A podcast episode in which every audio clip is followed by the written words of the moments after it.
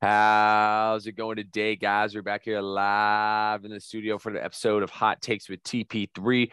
Once again, I'm your host, Thomas Penland, coming to you live on Wednesday, November 8th, 2022. I am joined by Ben Gorwitz.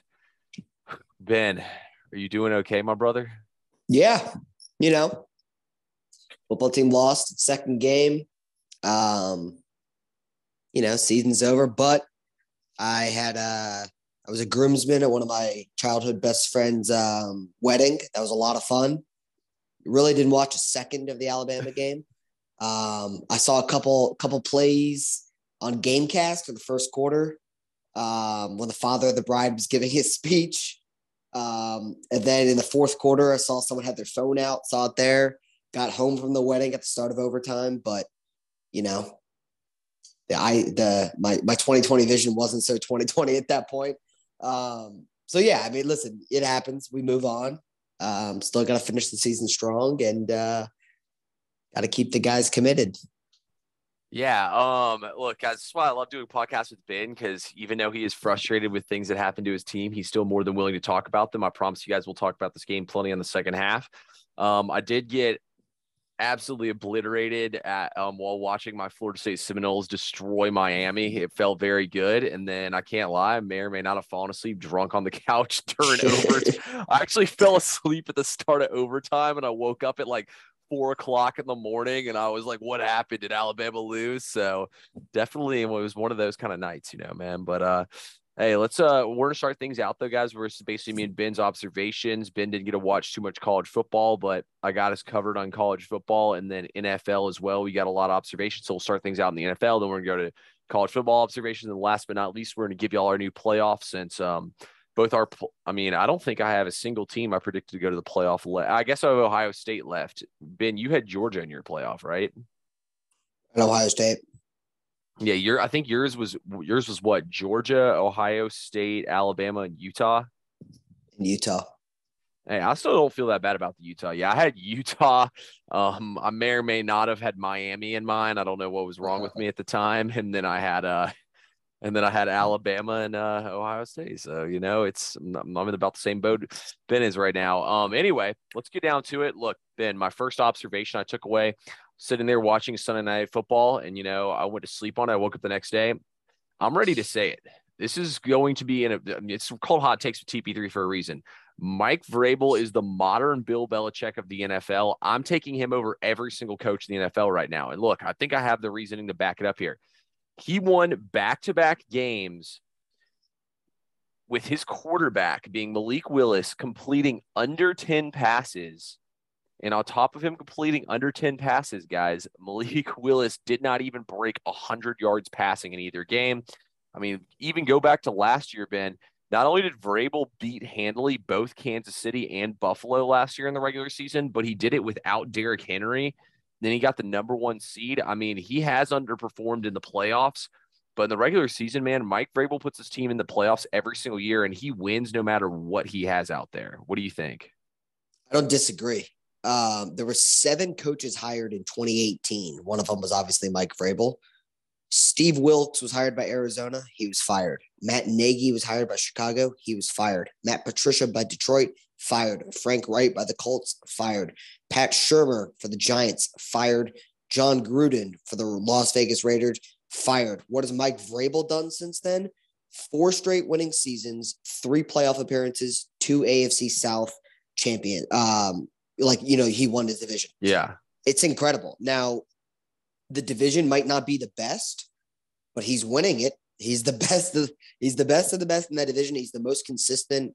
Uh, I mean, I don't know if I is he the is he the best coach in the NFL. I mean, I don't know about that, but he's he's certainly one of the most consistent ones. He's he's got a long way to go, but he it almost feels like he could do the Tomlin path where he just doesn't have a losing season ever. So mm-hmm. Tomlin obviously that's going to be no longer a thing, or that is no longer a thing, and it's really rough this year. But you know, he said it best, Mike Vrabel. Um, he goes, "Listen, I've won a lot of games with Derrick Henry. Uh, he knows why he's winning games, but it's one of those teams like." it's like a Big Ten team, not not counting Ohio State. It's like Michigan. You know they're running the football, and you still can't stop it, and he's gonna force you to stop it before he's ever gonna change I want to see him with like a dynamic quarterback. And I'm not saying Malik Willis can't turn into that guy, but as of right now, he's not even close to that guy, right? He's kind of had the who was before Tannehill there? Or did he start with Tannehill there? It went from remember it was Mariota and then Mariota, Mariota. got hurt and then Tannehill came in and so he's never back. really had like an, I mean T- Tannehill don't get wrong is above average, but he's not like a next level quarterback. I want to see him with like a next level type of quarterback to really see his teams flourish because I think that's the main issue that he's run into in the playoffs. He doesn't have mm-hmm. a quarterback that can just take his team to the next level. Obviously, Derrick Henry can, but you need more. You you gotta you gotta throw the football. See, that's what I think makes it even better. And that was the part that I even forgot to put in there. He's done this with, I mean, Tannehill was literally thrown in the scrap heap by Miami. I mean, Mariota, don't get me wrong, he can run the ball, but we all know what Mariota looks like passing the ball. I mean, Malik Willis can't pass the ball.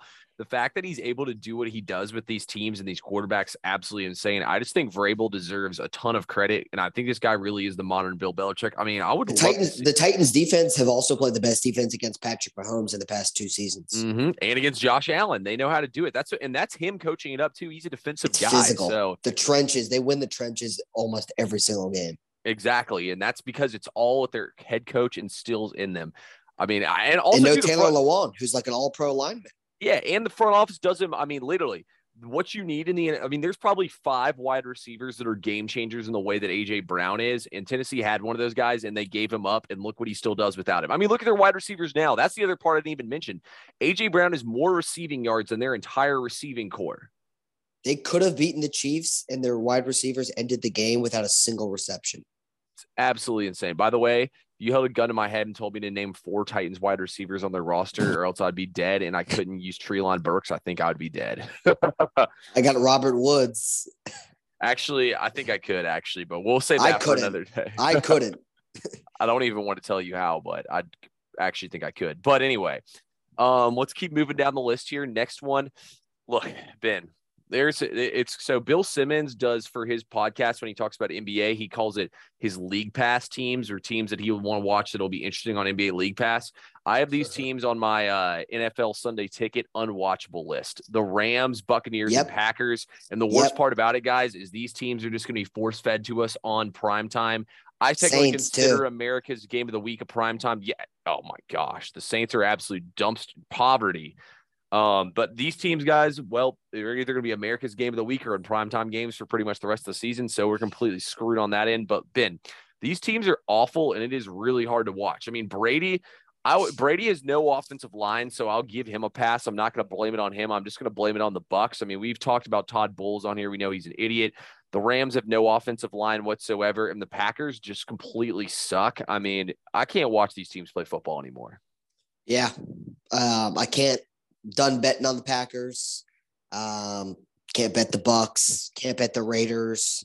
We're at the point of the year where I, I can't bet a third of the league. So um, it, I don't know how you back any of these teams. So uh, my last week or last week, I said one more time I'll do it with the uh, the Packers, knowing that the Lions had covered five straight in Detroit against the Packers. I said one more. Can Rodgers and LaFleur really lose five in a row? They said hold my beer because they just lost five in a row. It's it, they're so bad, and, and I know that we can rip Rodgers all we want. Everyone can rip Rodgers. His receivers, none of them should be on the roster next year because I mean, none of them. I mean, I guess the rookies you, you want to give them another chance, but like we we've seen what we're getting out of Allen Lazard. He's terrible. He can't play with Aaron Rodgers. Uh, Tonyan was like great year one. He's not even a factor anymore, really. So I don't know what it is. I, mean, I do know what it is. They they refuse to get Aaron Rodgers help and uh, we'll see what he does. I mean, he no one. I'm not even going to try to guess if he's going to play out his contract or retire. Um, the the they have a top ten pick right now, and is anyone confident they're gonna gonna get a receiver? Because probably not, right? They haven't nah, ever. I think they're going to use it on a quarterback. they probably will.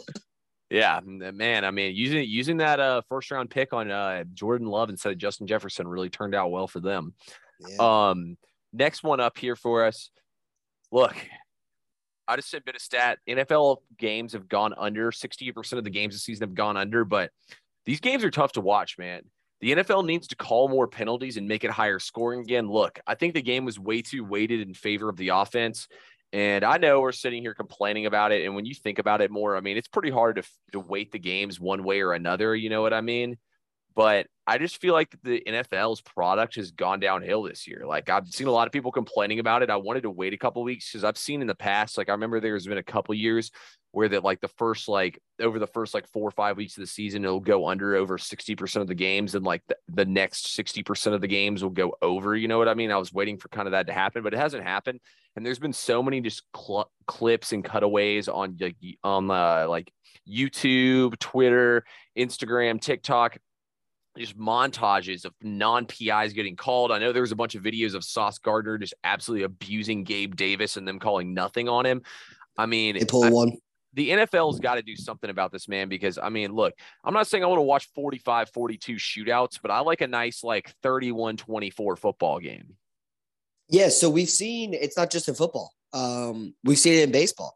2 years ago there was an independent investigation um, that said that they were tampering with the baseballs after Rob mm-hmm. Manfred said they weren't. The investigation proved that he was. Um, and then the next year all of a sudden offense shot up and then mm-hmm. this year, for the most part, this year offense was down again, outside of obviously Aaron Judge setting a record in home runs. And um, but again, home runs were down and and the sport just continues to change. There's no doubt in my mind. The football has changed something. I don't know what it is. Probably, like you mentioned, the way that they're telling the referees to call the game.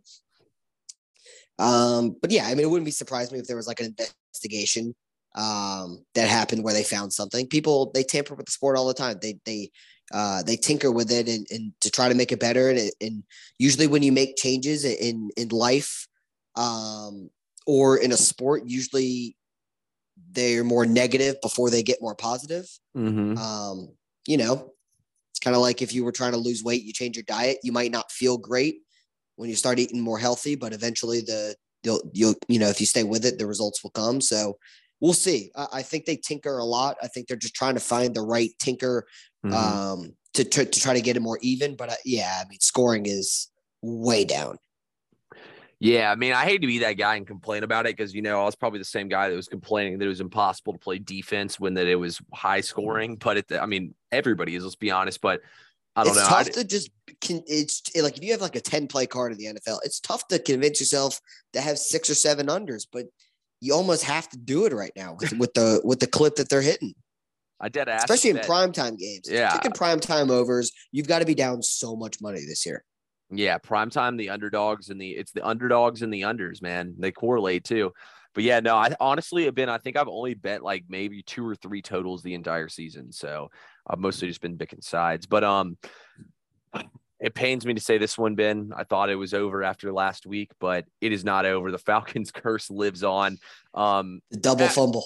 Absolutely unreal. I don't know how he coughed that one up. I mean, did he have some like did he have butter on his gloves or something? He's just not used players like that aren't used to having the ball in their hands and running.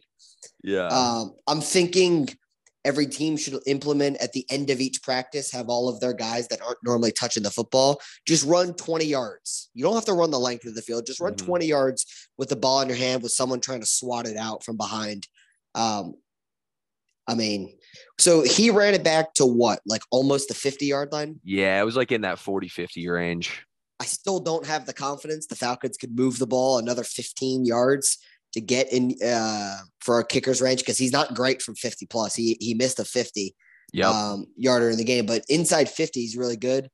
But it would have been nice to at least have the chance in overtime.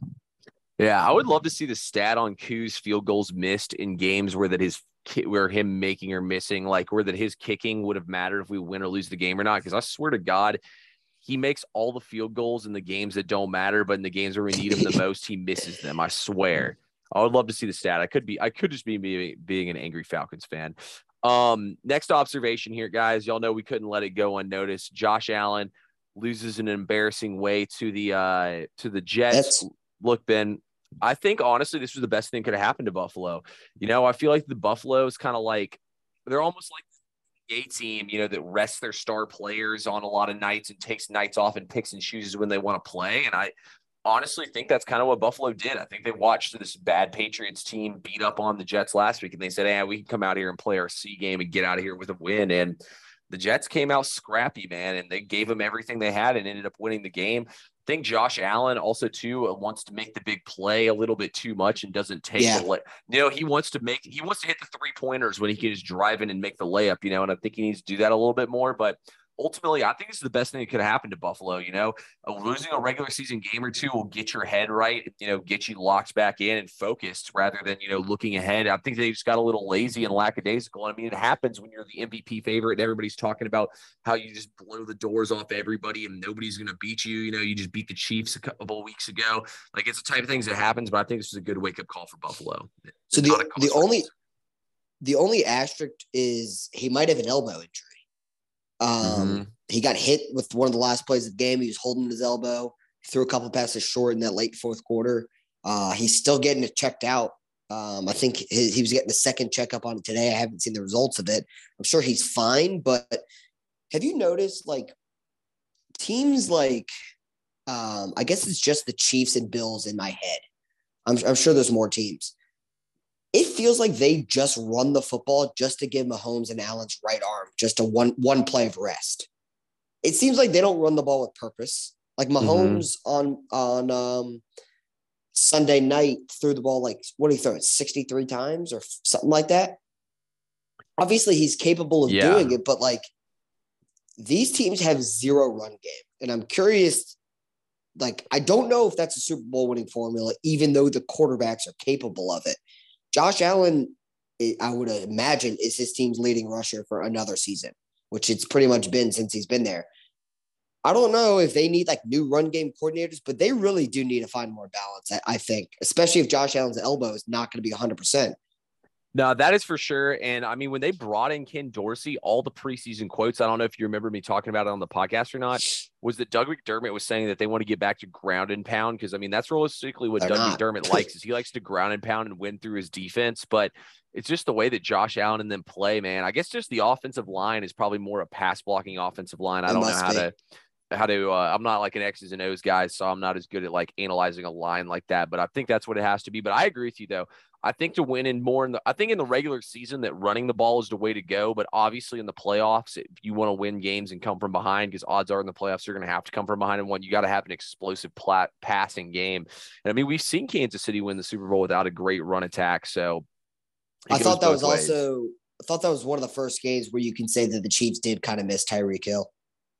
No, I agree with you. I think they definitely do miss like that offensive. I mean, at the just end of the, the downfield threat. I don't know why mm-hmm. Mecole Hardman can't do it, but he's not Tyreek Hill.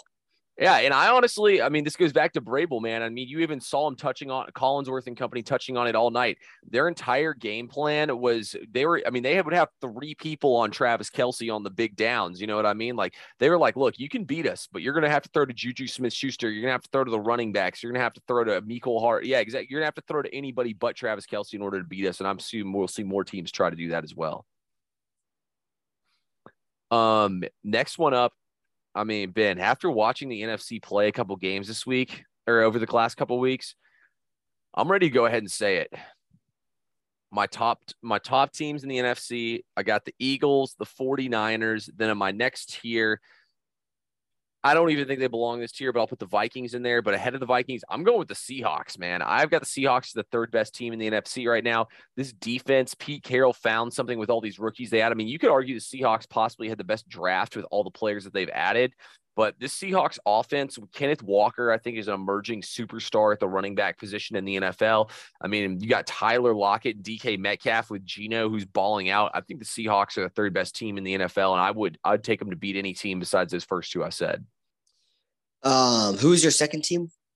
Um, the 49ers. I know they're not record. Yeah. I know they're not even first place in their division, but I just, I mean, I think they're the best four and four team I've ever seen, or five my, and four team, whatever they are. My only, um, the my only team that I that I put probably put in there is the Cowboys because I think their defense can really just carry them. Mm-hmm. Um, and th- they're really talented on offense. I mean, if they were able to bring in an Odell Beckham, I think that's another weapon to help their offense. So when you got a defense like theirs where people just aren't scoring many points on you, um, I, I think that that just plays like that. That's a that works on the road, that works at home, that can work in the playoffs when you have a pass rush. No, you're 100 percent right. I mean, rushing the passer is what it comes down to. I mean, the Seahawks don't have a bad one though. So, by definitely. the way, can it, the Seahawks Mhm. I don't know who said it, offensive coordinator or, or or Pete Carroll, but they were like, we haven't even unleashed Kenneth Walker yet. Really? I like hearing that as a guy who owns Kenneth Walker in three of his four fantasy leagues. So that is definitely something that I like to hear. Um, all right, let's Oh, keep- quick question about Geno Smith. yeah. Can you? The answer is yes, uh, according to people who like make the odds and, and vote on it. Do you think you should be able to be a comeback player of the year if you're not like injured? If you were just bad and written off, and then now you're good? Because Geno Smith is now the favorite to be comeback player of the year, but he's just he just went from bad to to good. I, I I'm fine with it, but I've heard some people that should be like, well, you know, Saquon because he was coming off injuries, or or you know someone Mhm. else. Um, but I think it's an interesting point. Um, I still think he should be able to win comeback player of the year. I think comeback player, in my opinion, it, you don't have to get injured, in my opinion, to be comeback player of the year. I think you have to like just come back from something. Yeah, back just come from back. sucking. Mhm, exactly. And Geno Smith came back. I guess I guess he's more of like a breakout player, but I I would consider it a comeback story because I mean this guy literally went from getting his jaw broken and never being heard about again. I mean, people probably most people, if you said name the three teams Geno Smith played for, I mean, guys like me and you can obviously name it, but I don't think most people even know he played for the Chargers. So I think Geno Smith definitely is comeback player of the year, in my opinion. Yeah, I agree. All right, let's see what else we have for NFL. Um, I think that's all. Yeah, that's all we got for NFL. Um, now we'll come over here to college football. We'll start things off with the first top 10 matchup that we had on uh, Saturday. This one would be Georgia versus Tennessee. Um, so obviously Tennessee lost this game, Ben, but look, I'm not trying to take away from what Georgia did. I thought Georgia was the better team and they played well and they won the game ultimately one, I thought that Georgia being at home really played to their advantage. Number two, Hendon Hooker definitely had some receivers open on deep throws, and he just straight up missed them. I mean, it was by this much, but they missed them. And I also thought too the fact that it started raining hurt Tennessee's passing offense a little bit as well, and they weren't able to uh, air the ball out as much as they would like to. But I thought G- Georgia's defensive backs played really, really well in the intermediate throws because I mean, Hendon Hooker was back there with time to throw. It was just those intermediate, you know, like five to seven yard passes. They couldn't really do anything. And Tennessee had no run game. So, I mean, basically, it was them just trying to throw the ball deep. And that was just, I felt like those were still the things that really killed them. But I still have Tennessee as a top four team in the college football after everything's said and done. I just thought it was a tough road game. And actually, too, I saw a stat. It was like over the last, I think, like three or four seasons when two top 10 teams play each other, the home teams won every single time. Oh wow. Yeah, that's a crazy stat. Um, I mean, the only thing I guess I'll really add is I I just don't understand the Stetson Bennett um hate at this point. I just don't understand it. You can say that he's not the most talented guy you've ever seen, whatever. Maybe he's not a Heisman Trophy guy. All the all the kid does is win. Like, why are people more obsessed with how it looks than the actual result? Mhm. So so what he has a lot of playmakers about him. So do, so do all the top teams, right? Why does CJ Stroud get all the credit or like Bryce Young last year get all the credit for like making everyone else around them better, but Stetson doesn't? I, is he not making these receivers better? Like, sure, there might be four or five star receivers. He's still making great throws to them. Sure, he has like a great offensive line. He still makes the plays. Like, I, I get it. If you had, if you had um thoughts of doubt last year after the SEC championship, that's fine. But after the national championship and after this year, I just don't get, I just don't get it. I don't get how people can't look at this guy and say that he's just a winner. He knows what to do to win. I, I can't figure it out anymore. People are like, he's not this, he's not this. You want to know what he what you want to know what he is? He's one of the best winners in the damn country. That's what he is, and that's all that matters. Like No. people can say Georgia's defense wins them a lot of games. Stetson Bennett wins them a lot of games. He uses his legs in a smart way. He doesn't throw them any interceptions. He gets the ball to his playmakers, and he all he does is what Georgia asks him to do. I don't understand the hate, and they're still sure he might not be an NFL guy. Who cares? If he wins another national championship right now, I don't. I don't really think this is a hot take. But if a Georgia fan thinks this and they're listening to this, contact Thomas or myself if you disagree. I want to know why. If he wins another national championship, how is he not the greatest quarterback in Georgia history? I mean, I would probably say he already is the greatest quarterback in Georgia history. I mean, Matthew Stafford lost to Georgia Tech in his Heisman campaign year. I mean, Georgia's beaten Georgia Tech probably in our lifetime. I think Georgia Tech is less than five wins against Georgia, and I'm 27 years old. So I mean, I feel like it's got to be more than that. But. Yeah, that's what I'm saying. I don't think they beat them five times. Like I would be shocked. Georgia Tech was pretty good though in the 90s and the beginning of the 2000s, but still though in the two, I don't think they beat them in the 2000s. I think it was like 2010 was the, or 2009 was the only time they beat them. Yeah, because 2009 because that was the year when Stafford came out. But um, uh, like in to- every, my point was like in every big game, people are like, mm-hmm. "Can Stetson do this or can he do that or is he gonna?" All he does is outperform the other quarterback, except for in the SEC championship last year, pretty much. There's a couple games you can you can throw in there we didn't play well, but I guess the game in Tuscaloosa, then the um, and then the SEC championship. But for the most part, he's winning big games. I mean, look at all these other teams too that have. I mean, I'm sure every single wide receiver on like Miami and on a some I've drawn a blank on Texas A&M. Texas A&M's got all five stars. Look at them; they can't do a damn thing with it. There's plenty of teams that have all five stars that can't do anything about it. You can't say just because he has talent around him. I mean, we got we got no receivers that can get open. Yeah, we'll get to them in a second. We'll get to them in a second. Um, actually, yeah, actually, just kidding, Ben. You made the perfect segue because that was my next note. Look, I think that is what the Alabama lacks. Uh, first of all, I think I'm going to put some of the blame on Bill O'Brien. Yeah, I think that Nick Saban secretly is secretly going to call up the USF. Um, I think he's going to call up USF right now and be like, "Hey, y'all should take on Bill O'Brien as your new head coach since they just recently had a spot come uh, available." But also, too, a team that has a bunch of five stars who can't get the ball to them, Clemson.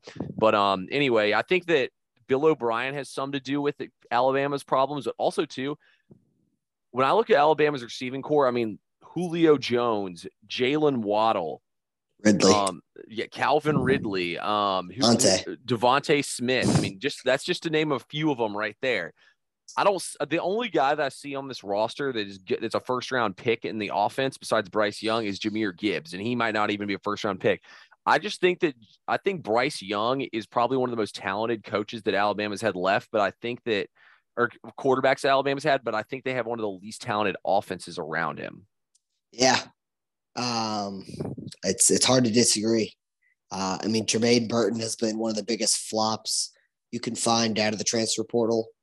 Um, just they can't create separation. I think is the biggest problem. Um, I don't know what it is. They just can't. They haven't figured it out all year. They're not going to figure it out now. Um, yeah, I, I was telling someone, in, uh, I'm not gonna. I, I obviously do not know more than Bill O'Brien, but my point in offense is when you have, if your biggest weakness is creating separation, why not run more routes that create separation, meaning crossers, mm-hmm. or like you know, this is gonna be hard because people can't see us, but imagine shotgun Jahmyr Gibbs to the right of Bryce Young. You have two receivers on the right side of the field if they ran a slant to the inside and uh, and a linebacker was responsible for covering Gibbs and Gibbs did a wheel route, well, that linebacker would have to go through the two slant players. Yeah. If you communicate properly, your safety can help. Most college kids don't communicate very well. Those are the, and then you just throw a little swing pass to Gibbs and get him in space, like or crosser routes where you have to communicate yep. if you're switching. Maybe you run into each other off like a fake pick play, one of those. Any a regular screen pass to a running back, just plays that create separation off the line of scrimmage for yourself. I feel like I was just creating a playbook in Madden right there. Um, instead of just running like a five yard in route or a go route or uh, you know a hook, like whatever. If they can't create separation based on their move speed, acceleration, whatever, mm-hmm. then help them out. I feel like Bama doesn't adjust that at all.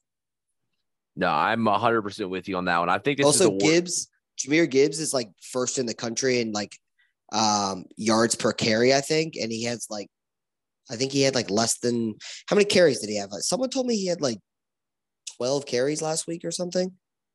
Let me look it up. I have it right here. Okay. He had 15 carries for 99 yards.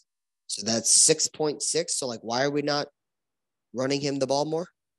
6.6, I'll take that every time. That's a first down every two plays. Yeah, that is that's just stupid right there. Um, Ben, what do you think? Is UGA the new Alabama where they're about to be the new dynasty and pop off a bunch of wins, or is this just been a nice two year run for them and they're still going to have to compete with the big boys? Well, I think it'll be. I do think it'll be a little harder for Georgia because now we, as long as Heupel stays at Tennessee, yeah, like his offense will, will you know provide some challenges. Um, the games where they play in Knoxville will be harder. I think if Florida can get it going, that's that's another I challenge. they will.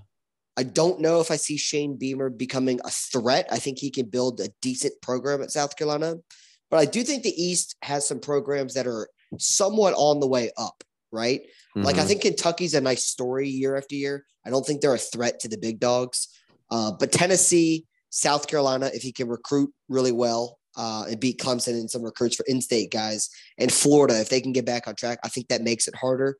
Um, and then we'll see. Like like Auburn, if they, if Auburn can get good again, that mm-hmm. that'll be harder for Georgia and Alabama. Here's the thing with uh, Alabama's success when they were starting the dynasty. They kept a lot of coaches. They kept a lot of the young guys that yep. did a lot of the groundwork. And for like example, and this I'm a shout out Josh Pate. He's the smartest guy in college football. He mentioned he goes, what people don't realize is let's take Bama losing Kirby Smart for example on the surface level for the casual college football fan, that's a huge loss. Kirby was the best defensive coordinator in the country. You knew he was going to be able to recruit wherever he went. He happened to go to Georgia, which is in a uh, recruiting battle mm-hmm. uh, for Alabama. So he was going to take some guys. Obviously, the state of Georgia has the, some of the most talent. What people don't realize is the recruiting coordinators that Kirby might have taken with him. It's the behind the scenes guys. So, for example, like Georgia's co-defensive coordinator right now, Glenn Schumann, is like 36 years old, or he's very young. Yeah. He started, he went to Alabama. He was a graduate assistant under Kirby at Alabama. Mm-hmm. And then he went um, with Kirby now. Now he's one of the best defensive coordinators in the country. Well, if you don't lose guys like that, then you still recruit the guys and you still mm-hmm. coach the guys, and the standard stays the same at Alabama. So, for instance, like when when these guys, when these coaches leave schools, you gotta you gotta look deeper. Who are they taking with them, and what was that role at that school? Georgia took a lot from Alabama. Alabama loses coordinators all the time, mm-hmm. but if you lose a Bill O'Brien, he ain't taking anyone with him. No offense to Bill O'Brien, but if you lose, we lost Kiffin and replaced them with Sark. Not a big drop off. Who did we replace Sark with? Big drop off from Bill O'Brien to Sarkisian, right? Sarkisian took a couple coaches from Alabama, and that's what happens in college football. So I think if, like, going back to Georgia, let's say Todd Monken, their offensive coordinator, what if he went to the NFL? Does Georgia promote from within and the standard stays the same there? What if Glenn Schumann goes away? Who does he take with him? By the way, Mel Tucker was also on Alabama staff. Um, when when he left Alabama. He and he took some guys with him too. So it, it's more than just the one coach you're losing. It's who you're losing and what do they do with them. And the casual college football fan will never realize that because they don't care. No, that's a that's a very good point you make, Ben. I think the biggest thing that's helped Kirby Smart is the fact that he he knew when he went to Georgia that he has a, a, hotbed of talent in the state of Georgia, and all he has to do is get all that talent to come play for him and not let it leave Atlanta and he would have a successful team. And that's exactly what he's done with that.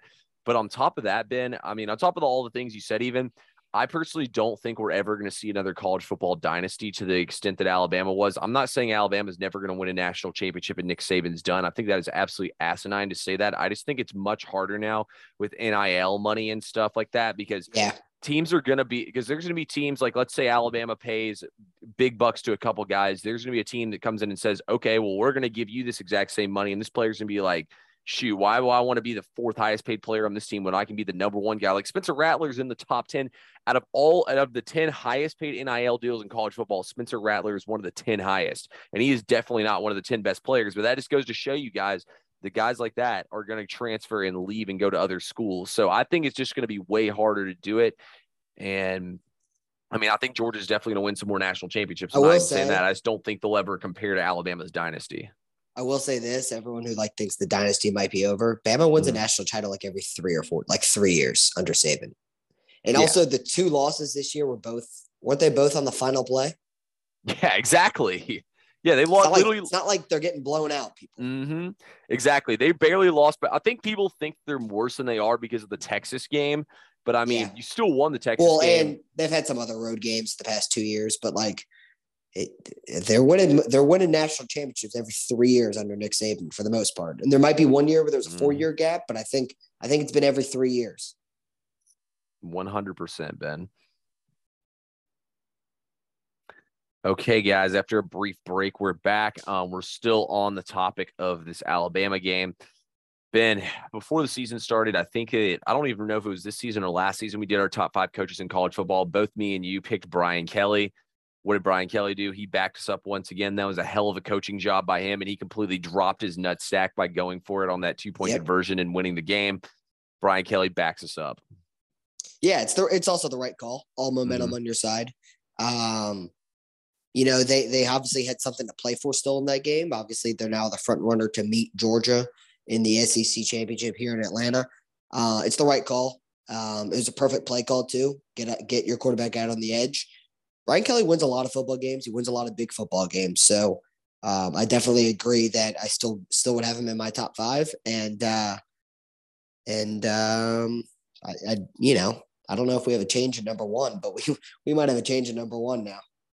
No, absolutely.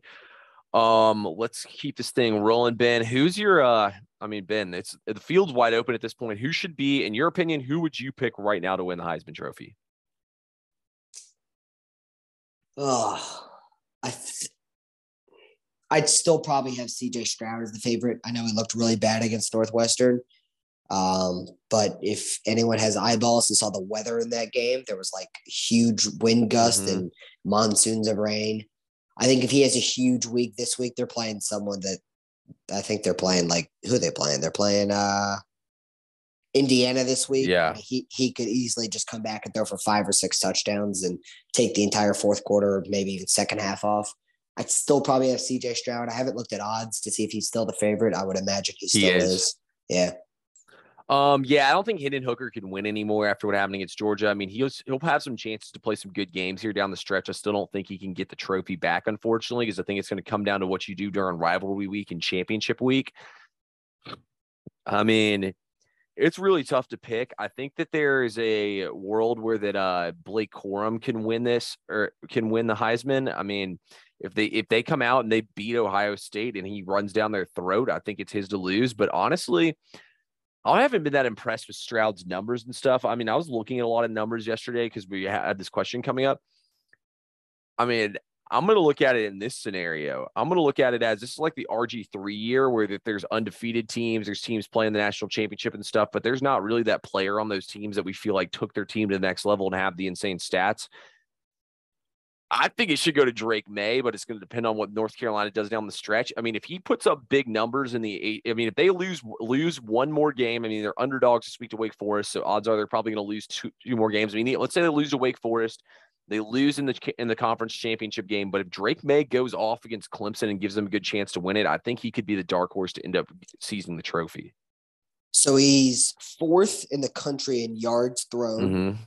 He is first in the country in touchdowns thrown. He's only thrown three interceptions on the air, and he's third in the country in quarterback rating. Those yards and touchdowns are not including his rushing stats. Yep. He's going off this year, and he was a Bama commit, which is hurtful now. But um, yeah, I mean, I think you know he, he probably has to win out to to increase his chances. Win at Wake, whoever else they have, and then beat Clemson. Um, even if he doesn't win it this year, I think the momentum for him to be in the race and get recognition Yeah. next year is going to be huge for UNC. He's having a great year. He's be, he's starting to get uh, recognized by the national media more, but you and I have been talking about him for the last three four weeks now. Yeah, me shoot, me and Ben talked about him. We we kind we kind of mentioned him a little bit at the beginning, and then once he I forget who he went off against, we were like, dude, this guy's actually uh, really good. So yeah, Drake Maye is that guy. Um, this is one of these are Ben's observations now. Um, Clemson getting blown out by Notre Dame. Most people hated on Marcus Freeman way too early. Ben, elaborate for us a little bit, please. Well, first of all, it's a huge win. It's a huge home win. I think that's obviously important for Marcus Freeman since he has already Mhm. lost a couple home games. Um, the win, I mean, back to back weeks, they won at Syracuse. They actually they blew out Syracuse at Syracuse, Clemson. Um, they just beat they beat North Carolina in North Carolina, and they beat BYU earlier in the season.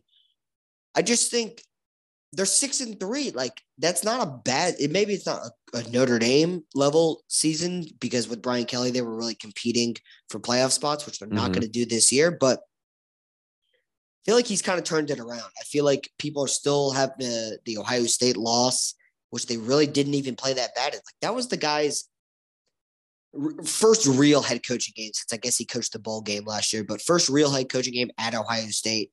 I'm not sure there's any coach in the country who's winning that game with a new program. Um, I, I just feel like they're playing much better with a new quarterback. They look yeah. better. They're unbelievable. And I know that uh, records as in win loss matter, but I don't have the number off the top of my head, but Notre Dame against top against top 25 teams over the last couple years, they're like one of the best teams in the country at covering spreads yep. in wins and losses. So they don't get blown out very often. They have some big wins on their resume now.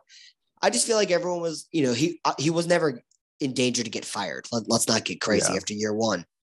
He also has a really good recruiting class coming in. I think they're building some serious momentum going into next year because if you look at their schedule, they're at Navy this week. Should they should win. Boston College, they should win. If he wins at USC, like let's let's be realistic, that's a winnable game for Notre Dame, is it, it not? Is. No, one hundred percent. They finished the year nine and three, possibly win a bowl game to get to ten wins, and the entire narrative on Marcus Freeman will be changed. Now, like it, they're kind of under the radar now, right now. No one's really talking about them. They're putting to get they're stacking a lot of good wins. Like I said, back to back at Syracuse and then home against Clemson. You add on at USC to finish the year, and Marcus Freeman has some serious momentum going into next season. Yeah, I think he did a great job, you know, of creating that turnover with that block punt, and they never looked back after that. This is a Notre Dame team where they get up and they can just run the football with you and stay on game script pretty pretty tough to beat, and that says a lot about the coaching they have there. Um, Ben Billy Napier in his first year at Florida. I mean, it isn't as bad as some people think it is. I mean, his only yeah. losses were to ranked Kentucky, at Tennessee versus LSU, and at UGA. All those teams are are um are really good teams now, and good Kentucky. teams. What do you, how do you think about how do you feel about this team's outlook? Yeah, I mean, listen, it's I think you'd you'd like to be obviously Florida fans, uh, the unrealistic ones would like to always be competing for SEC East titles. But in a guy where his first year, where they had some roster turnover, um, I mean, they just dismissed, for God's sake, they just missed, dismissed their best defensive end, Brenton Cox from the team. Mm-hmm. Listen, they beat Utah week one. That's a great win. They just won at A&M. I know that A&M is not a great team, but winning in Kyle Field in that situation when you win 41-24, that's a great win. Like you just mentioned, their losses. Kentucky week 2, Kentucky was a great team. Kentucky started the year what, 4 or 5 and 0 or something like that. At Tennessee, that's one of the best losses in the country. LSU, which was only three weeks ago, LSU is complete. That pretty much turned around LSU season. LSU's on fire now. And mm-hmm. then at Georgia, there aren't bad losses for Billy Napier. Plus, Anthony Richardson, who I don't always give a ton of credit to, his last three weeks, turnovers are completely way down, yards are way up, touchdowns are up, and they're winning football games. So the rest of their schedule, they're currently, Florida's currently five and four. Yeah. They play South Carolina in the swamp. Let's call that six and four. At Vanderbilt, let's call it seven and four. At Florida State, let's call it a loss. Okay seven and five. He's making a bowl game. Jimbo Fisher's not. Is Jimbo Fisher making a bowl game? What's no A&M's shot? They A&M's three and six. So yeah, they still have to play LSU. I know for a fact. So Florida fans, it gets worse than a seven and five, possibly eight and five if you win your bowl game first season. I just don't think he's got to recruit. He's got to step up the recruiting and he's got to get better. But I do think Anthony Richardson, I think it's almost a foregone conclusion. He's coming back next season let's say he gets better. Is he not a Heisman Trophy candidate next year? Maybe dark horse if you really don't believe in him. Like, mm-hmm. I think I think, I think I we think- were almost a year too soon on Anthony Richardson. Like, remember how that we both said he has everything? Can he put it together? He's kind of started to put it together, and I mean, we completely wrote him off. I because think he's it had time with Billy Napier. They're I think they're on the same page now. You get him a whole off season together, we could see some big things from him next year. No, 100% Ben. I mean, I think they really figured out. I think Billy Napier, I agree with you, man. Like, he's really done a great job. And this is a season that Florida could have completely bailed on, you know, after some lackluster performances, but they haven't. They're still out there playing big. So, gotta love to see that for them. Um, now that we've got to the end of the podcast, guys, gotten through all our observations, it's time now. Ben, tonight, probably in, I guess, like two hours, they will unveil first the new college football Final Four. Who's your Final Four, one through four? Yeah, it's got to be Georgia one. Um, Yep. There was one voter who somehow had Ohio State number one. Still, I, I uh, they released who it was. It was some Iowa person. I, I guess. Yeah, that guy. That guy's like notorious for always having a bad ballot. Oh, well, I didn't know that. It's got to be Georgia one. It's got to be Ohio State two. I think those are the two easiest ones. Mhm. Um, Michigan should be three. Um, the two teams in front of them lost Tennessee and Clemson. And then after that, I, I think you put TCU there because they're still undefeated. They still have the zero in the loss column, knowing um, I think most people in the country kind of do believe TCU might be a little fraudish. They they've they've won some games where the quarterback's been knocked out this year. Now I know that Alabama's had that kind of luck in in uh, in uh, big games in the past, but TCU certainly had it multiple times this season. And then you look at TCU's schedule. They have at Texas this week, where they're a touchdown dog. At Baylor next week, where they're going to be probably a field goal dog. Then you finish up with Iowa State, which should be winnable. But if you lose the two before that, nothing. You know, you, you're sliding at that point. So Mhm. I think it'll be Georgia, Ohio State, Michigan, TCU. Um, I don't think Tennessee will fall much further. I think Tennessee will probably be uh, right after um, TCU. I think Oregon Yep. will be right after that. Um, I think Tennessee's got uh, a much better chance than TCU and Oregon to uh, make the college football playoff than uh, or that yeah than TCU and Oregon. I think Tennessee's got a better chance. Yeah, I 100% agree with all those, Ben. I have the exact same order as you. Um, By the way, Heisman, Bo Nix should start to get some votes, don't you think? yeah, Bo Nix is getting some. He's got a lot of momentum. I think he's like fourth in the odds now. So He's Bo playing Nix- really well. yeah, it's picking up for him now. Um, Ben, before we get out of here, what's your final your final what four? was your what was your top four? exact same as you Same thing. with yeah. Tennessee at five. Give me your final final four. What will it be? Um, I think it's gonna be Georgia one because I don't see them losing um, the Mhm. regular season. I don't think LSU will will pick them off in Atlanta. Um, so I think Georgia one. I think Ohio State two because I think Ohio State is going to beat Michigan. But let's just say the winner of the of that rivalry game will be two. I think Tennessee slides into three because I think you don't want the rematch of uh, Georgia Tennessee in the semifinal. And then I think you have. Um, I think if Michigan loses a close game, I don't see how they're not four. Um, I know I, I I understand that they probably don't have a great win on their resume. Their best win might be Illinois if they win. It'll be between Penn State and Illinois. Yeah. Um, but I think Michigan has dominated who's in front of them for for almost this entire season. But it's got to be close. So if Michigan gets blown out of that game, I think you have the winner of the uh, Pac-12 who gets that fourth spot. So I think you can, I think you could really have a couple teams that um, that Georgia's already beaten in there. And what's going to be funny is, you know, in years past, I think you ask any fan in the country, Mhm. specifically Georgia fans, and, and they will always tell you that it's really hard to beat someone twice. And then if they get Oregon as the four team, like they're going to be as confident as can be and say, well, we beat them 49 3 before. You won't even hear that it's hard to beat someone twice. So I think that'll be kind of a funny narrative uh, that they'll just spin how they really feel. But uh, I don't think Oregon can beat Georgia regardless. I, I would imagine it's not 49 to 3, though. Yeah, I'd probably take Oregon on the spread because it's probably going to be in the 20s for that game. But um, Ben, I'm going to go Georgia at one, Ohio State two, Tennessee three, and I'm going with Oregon at number four. Look, yeah. They cannot reward Michigan for that out of conference schedule that they played. They cannot do it. And if they do it, it's an absolute joke. If you're going to have two one loss teams, one of them that's a conference champion, and one of them that they're one losses to the number one team in the nation, their first game with a new head coach, they did get embarrassed. But look, they had the balls to go out and schedule as a Pac 12 team, an SEC team to play in their in their state in a stadium, basically play them at home first game of the season. The fact they had the balls to do that, you have to reward Oregon. And if you don't, college football is the most crooked sport possible. I think it's 150% it has to be Oregon as the last team. Yeah, the only my only worry with Oregon is uh, their schedule. They play Utah at home. I know that Utah is not a great mm. road team versus home team, home team, but that's a game that's going to be very tough. Utah is very yep. physical. And you got to go at Oregon State in the Civil War game, and it, I would imagine they still call it the Civil War rivalry. Um, nah, but that's, that's not, not PC. Corvallis is very hard place to play yeah. a football game. Um, so I think Oregon, there's there's more of a possibility that they slip up versus whoever wins the Pac-12. That's kind of why I just mm-hmm. said the mm-hmm. Pac-12.